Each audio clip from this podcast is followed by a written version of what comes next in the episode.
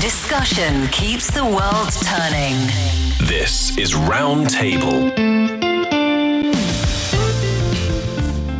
Hello, everybody. Welcome to Roundtable. Coming to you from Beijing, I'm He Yang. Good as always to have you join us on today's show. Get ready to light up the night because the Lantern Festival is in full swing. Let's mark the grand finale of Chinese New Year festivities. It's a time of joy, tradition, and of course, dazzling displays of lanterns illuminating the sky. So grab your lanterns, grab your loved ones, and let's immerse ourselves in the magic of this enchanting celebration. And digital dilemmas await. Ever feel overwhelmed by the sheer number of apps vying for space on your mobile phone while simultaneously witnessing the decline of websites? It's a conundrum worth exploring. Let's take a look at the complex interplay between app proliferation, user freedom, and the fate of web apps. For today's program, I'm joined by Yushun in the studio and Josh Cotterill on the line. First on today's show. The Lantern Festival falls on the 15th day in the first month on the traditional Chinese calendar. It coincides with the first full moon of the year. This festive occasion is marked by the adornment of lanterns and vibrant banners, hence its name in English, Lantern Festival, signifying both the pinnacle and conclusion of the Chinese New Year festivities. This celebration holds deep cultural significance for the Chinese people, and it takes a little bit of explaining to our international audience. Let's get into the historical roots and also the roots of the words of Yuan Xiaojie and translated into Lantern Festival. Mm, so in Mandarin Chinese, it's called Yuan Xiaojie, and Yuan means first, and Xiao means the night.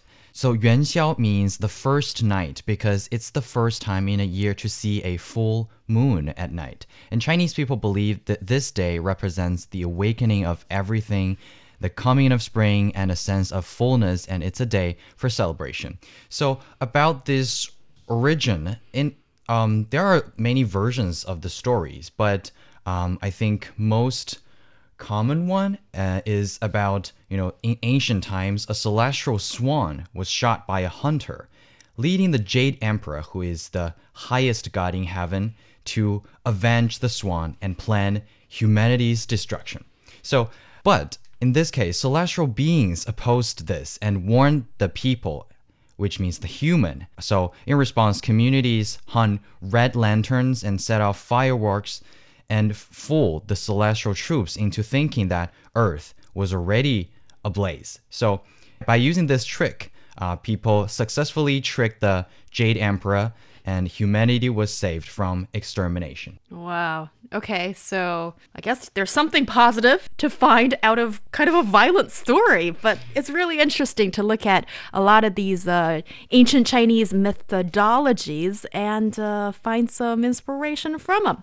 And Josh, you've been uh, on the show for a few years, and I suppose now you know more about the Yuanxiao Festival. And by the way, Yuanxiao Festival also, if you look at the Chinese, you can think of the great delicacy, which also symbolizes the festival, which we will get into a little bit later. And Josh, um, I want to borrow your wisdom on, you know, some of the things that you associate with uh, the origins of the Lantern Festival. Well, when it comes to the origins of the Lantern Festival, I think that there's a lot of different stories. And it was a little bit confusing for me the first time I heard about this festival when I came to China. And the main sort of correlation that I could find was usually something to do with spring, because we do have our own spring celebrations in the Western world and the coming of spring, right? Mm-hmm. And I think that one origin that I'm familiar with is that the Lantern Festival does symbolize the coming of spring, much like in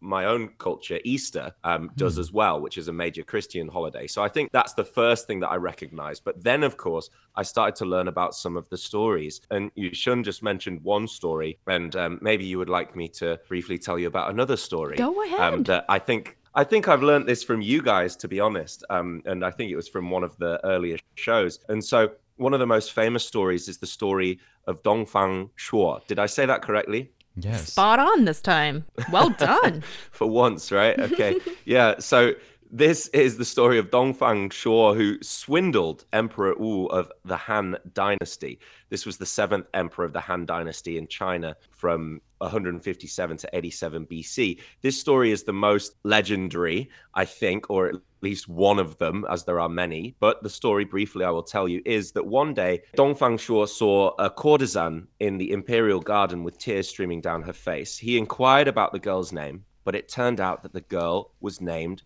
Yuan Xiao. And since she was elected to the palace, she had been living in the palace, isolated from the world, and she missed her parents. So she was sad and she was in tears. Dongfang Shuo asked about the situation. Then he had a plan. And so he went to the streets of Chang'an to sell gossip and threatened to say that the fire god would burn Chang'an city. Very strange.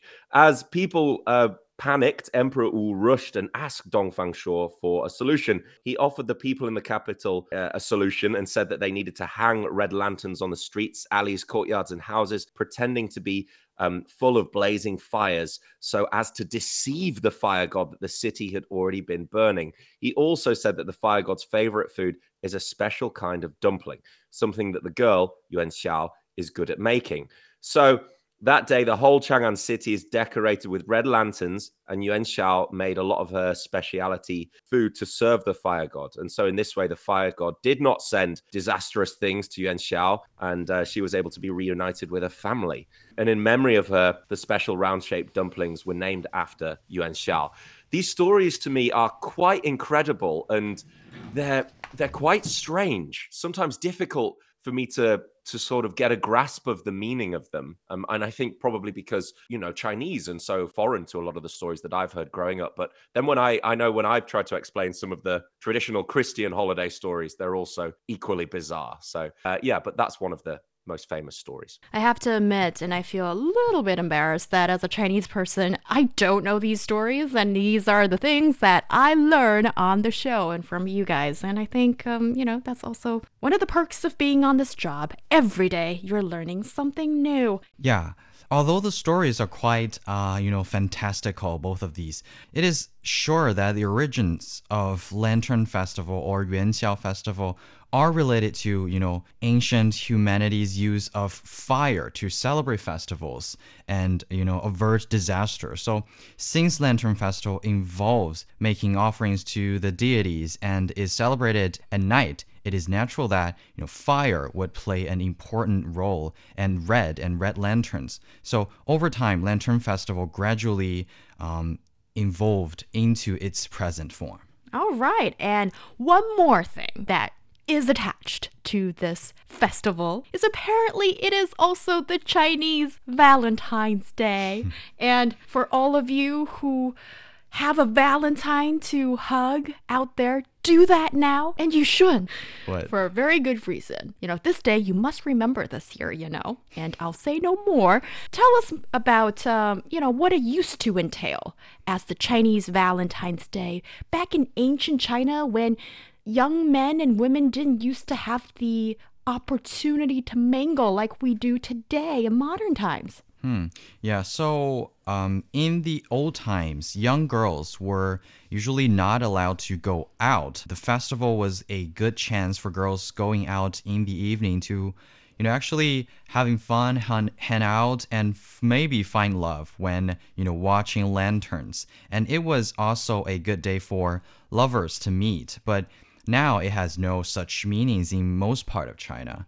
And actually, uh, what I found is that nowadays more and more days or dates are being considered as Valentine's Day. You know, basically all dates, numbers that can express affection are becoming associated with Valentine's Day. You know, for example, 520 or 521 for Chinese, they, they just because it sounds like I love you in Chinese. And um, even every 14th day of each month are considered you know, as different colored Valentine's Day. But anyway, just just how people celebrate Valentine's Day is um, you know, kind of cute, but uh, maybe too Yeah. many. Yes, I sense that maybe for those of you who have a Valentine to hug, then yes, you know, just bear in mind that you found someone. That's, in my opinion, you know, a great gift already. Anyway, it might be a little bit of a burden for some people that you feel, oh, it, you know, it's a ritual. I probably need to follow it and honor it and spend some extra cash. And I don't always feel like doing so. But anyhow, I feel the pressure of that. But for other people, I guess all right, it's just Lantern Festival for me then this year. And what are some of the traditional customs associated with the Lantern Festival? And Josh, you've been doing this for some time, so I'm going to do a quick quiz on you. Give me some answers. Sure. okay. Um, but I, I, of course, the first thing that comes to mind, which is something, is the lanterns, right? And I think that lanterns are definitely the central symbol of this festival. And there are lanterns that will be hung everywhere in in households. Um, you'll see them in shopping malls uh, and on the streets in some areas. Um, and also, children can take small lanterns to play outside with. And then in the evening, in certain areas, there are lantern shows and parades. So you you will probably be able to find one of these uh, shows somewhere where you are in China, right? Um, and so the lanterns are usually shaped. They can be shaped in all sorts of things. I've seen some really interesting pictures online. They can be like animals, flowers, people, buildings, and uh, almost anything really. Um, and also, popular lanterns are those with the particular zodiac symbol of that year, right? For example, 2022 was the year of the tiger, so you could see lanterns shaped as the tiger. And this Yes. year, it's got to be dragons. Right. Yeah. Exactly. Oh. Yeah, yeah, yeah. Chinese dragons. Yes, the lung, Yeah. which is quite difficult to make, in my opinion. But it's Yeah. yeah, a bit of a challenge, but it's a really auspicious symbol in our Chinese culture. So. I guess those manufacturers who are coming up with all these uh, different kinds of ornaments and lanterns, then this is good for business. And also, yeah, we're gonna see lots of people uh, on the streets and uh, or celebrating at home, and it is indeed a very festive period. And yes, and also this festival is good for guessing riddles and prove that you're smart, I suppose. What is this about? Yes, you know, many places will also hold uh, traditional celebration events such as temple fairs, lantern shows, and also riddle guessing activities. Um, in this case, both adults and children can participate and enjoy activities like, you know, solving the lantern riddles, which is also one of my favorite activities. Oh, of really? Lantern Festival, yes, because um, I remember in my childhood, our primary school will hold activities like this, and they will hand up so many lanterns and riddles in it, in the lanterns. Uh, in the uh, little square of uh, among our teaching buildings, so everybody will go to the square and guess out all of these riddles, and you know you can pick the riddle and um, collect all of these answers to exchange some little gifts of Lantern Festival. And I think meanwhile you can prove that how smart you are, and you can get some gifts. So I think yeah, it is really a good activity for both adults and children to enjoy this festive season. Yeah, I guess just I I never get the right answer and not a very good light to put on myself. But Josh, one thing I was a little surprised when I went to the UK. Everybody's so into quizzes. You know, Yeah. you see those quiz shows on TV.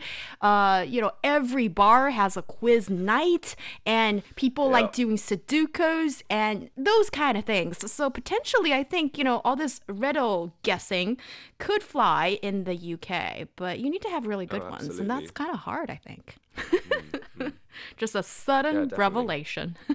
and one more thing that's associated with the Lantern Festival is the appreciation of the full moon. And in our Chinese culture, it does not involve werewolves or anything kind of scary like that. Uh, yes, the Lantern Festival is, as I said before, is the first full moon night of the year. Um, it is also symbolizing reunion and harmony in Chinese culture. And at this time of year, people gather to enjoy the moon and express their good wishes for family reunion. But um, above that, what was always amazing to me is you know the wisdom of the ancient people you know the traditional calendar can always accurately calculate the phase of the moon and tell people which date is the full moon so Yeah, um, I think aside from you know just appreciating the full moon, it is just you know amazing to see um, how clever and how accurate these you know traditional calendar can be. Hmm, indeed. And Josh, I wonder if in your culture, is there a similar kind of emotional attachment to the full moon?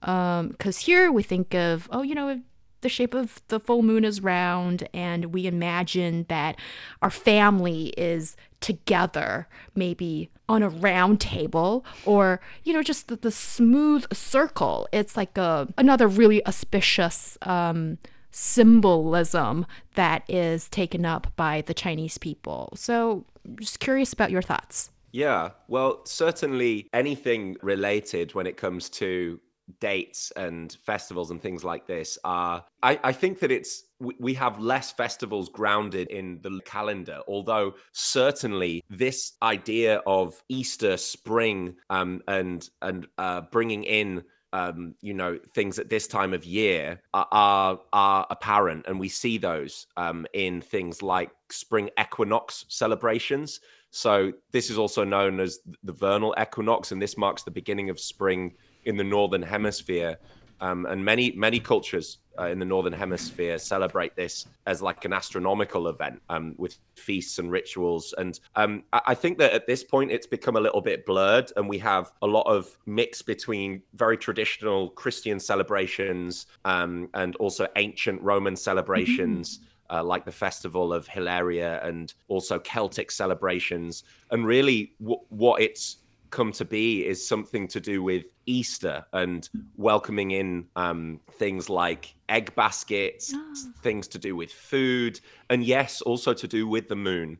Um, and given that the moon is going to sort of welcome in this idea of more fertility, so it's associated with flowers as well, warmer weather, um, things starting to become warmer. Yeah. So, so yeah, it's not as specific, and so I always get a little bit confused when in in China, knowing when these festivals actually fall. Even Chinese New Year still confuses me sometimes every year um, when exactly it is or when it's going to be. Yeah. I ask this question every year. When's when is Chinese New Year next year? And I always get an answer that I don't understand. We ask that as well, actually. Yeah, you just have to I- look up so the that internet. confuses me so much. yeah. Yeah. Um, one more thing, and I suppose for a lot of of food lovers out there like myself, and if you just read the Chinese, it's Yuan Xiao Jie, and that is associated with Yuan Xiao, which is the great delicacy of this day. And Yushun, introduce to our listeners, you know, not everybody's familiar with what a Yuan Xiao is, and um, tell us about its taste. Hmm. So, besides the name of this festival, Yuanxiao is also an indis- indispensable food, which is symbolizing the unity of the family. And the round shape of Yuanxiao symbolizes the family circle, and eating Yuanxiao symbolizes the hope for family reunions. So, um, the way people make Yuanxiao also varies between uh, northern and southern China, but mostly in southern China, people call it tangyuan, which are also in you know round or sphere shape, um, but they just they are they taste differently, and people made them differently. Um, so for yuanxiao, it is kind of sweet rice flour in um, and glutinous balls with fillings. In northern China, sweet or non-meat uh, stuffing is the usual ingredient of yuanxiao. So the fillings are pressed into hardened cores, dipped lightly in water, and rolled in a flat basket containing dry glutinous rice flour. So it, it's like rolling a snowball until the uh, you know this little rice ball or yeah rice ball is is is becoming the desired size. Right. But in southern part of China, people make tangyuan. Uh, it's more like it's also sticky and glutinous balls, but it has fillings. But the way people make it is more likely people make dumplings. It has a wrap, and people will f- uh, fill some fillings into it, and mostly it can be meat and uh, sesame and um, other uh, sweet and sour or uh, savory taste fillings. Oh yeah. And um what explains the difference in taste? Uh I can just go a little bit further in talking about that. Um with the yuanxiao, which I am personally not a big fan of. Why? Because the filling is small and simply f- the reason of that is in making the yuanxiao as Yushun, you mentioned earlier, you gotta roll it. And therefore, you roll it so many times, and then the coating just becomes bigger and bigger and thicker. But I, for one, enjoyed the filling more. Mm. And because the filling is the part that's actually got taste. In my opinion, in my mm. humble opinion. So, therefore, with the southern version of this, the tangyuan, the filling is usually quite a bit bigger. And um, for the reason that it's being wrapped together. And also there are more flavors. And i just find a ginormous meatball in the middle and after you cooking it there's juice splurting out. Wow. i, I kind of like that. Josh i wonder what's your taste when it comes to these very special festive glutinous balls with fillings on this particular day. Well, I'll be honest with you, He Yang. I always try my best to be honest, and I they they don't appeal to me at all. I think anything glutinous, I think that's probably one of the the main textures that is is is quite alien to the Western hmm. palate. I don't think we, we don't have so many glutinous things, and um, so when I when I first came to China six years ago, and I there was a lot of glutinous stuff um, that I was being uh, very kindly offered at these festivals. They just it just didn't sit right with me, and I also I don't really have me. a sweet. Yeah, like what's wrong with too it? too gooey. Gooey. I What about don't know. Jello? Like you guys, when you're growing nothing- up, No, that's that's not. I, I would say that's more just like juice. I don't know. No, I'm not saying there's anything wrong with it at Mm. all. But f- first of all, I don't have a sweet tooth. I don't eat sweet things. And the other thing is, is that I don't eat red meat. So, um, so there's not a lot of tang yuan that Oh. I really want to eat. All right, so there is a premium version of the savory seafood type of tangyuan. That is, it's 蟹黄 filling. And I suppose that's crab, a female crab's egg. That's what it's made of. And um, I guess it might be a little bit of an acquired taste. Um, Josh, can I interest you with some of that crab egg filling? Um, I mean, I'd eat it, uh, but it doesn't. It doesn't sound like anything that I, I want to order from a menu for sure. All right. Yeah. Okay, if I'm, you know, just trying to push the economic side of things onto the Yeah. argument. No, no, no. I appreciate it. I appreciate it. I'd try it for sure. Yeah, yeah, because for crab egg, not many crabs produce that, you know. So it's it's um yeah the premium version, but probably doesn't uh isn't something that Josh would order himself. But for me, Yeah. definitely um this is one of the things that I really like about the fillings and yes, and this year in Chinese cities we're gonna see modern celebrations of this day. And what does that entail? Yeah, that really sounds amazing. Some new technologies allow modern people to actually light up the sky with digital fireworks. For example, in Beijing this year, the city may use well used 5G, AR, and 3D display screens to actually show electronic fireworks. And also in Nansha district in Guangzhou, which is in southern China, there will be 1,000 drones along with fireworks to precisely and artistically, you know, light up the sky. And, um, you know, imagine all, with all of these drones flying in the sky, making different shapes, maybe Chinese dragons. It, was, it hmm. will be just amazing. All right. And I like the idea of digital fireworks because hmm. it's far better for our environment. You know, no air pollution after, you know, the brilliant sight. And I'm all for that.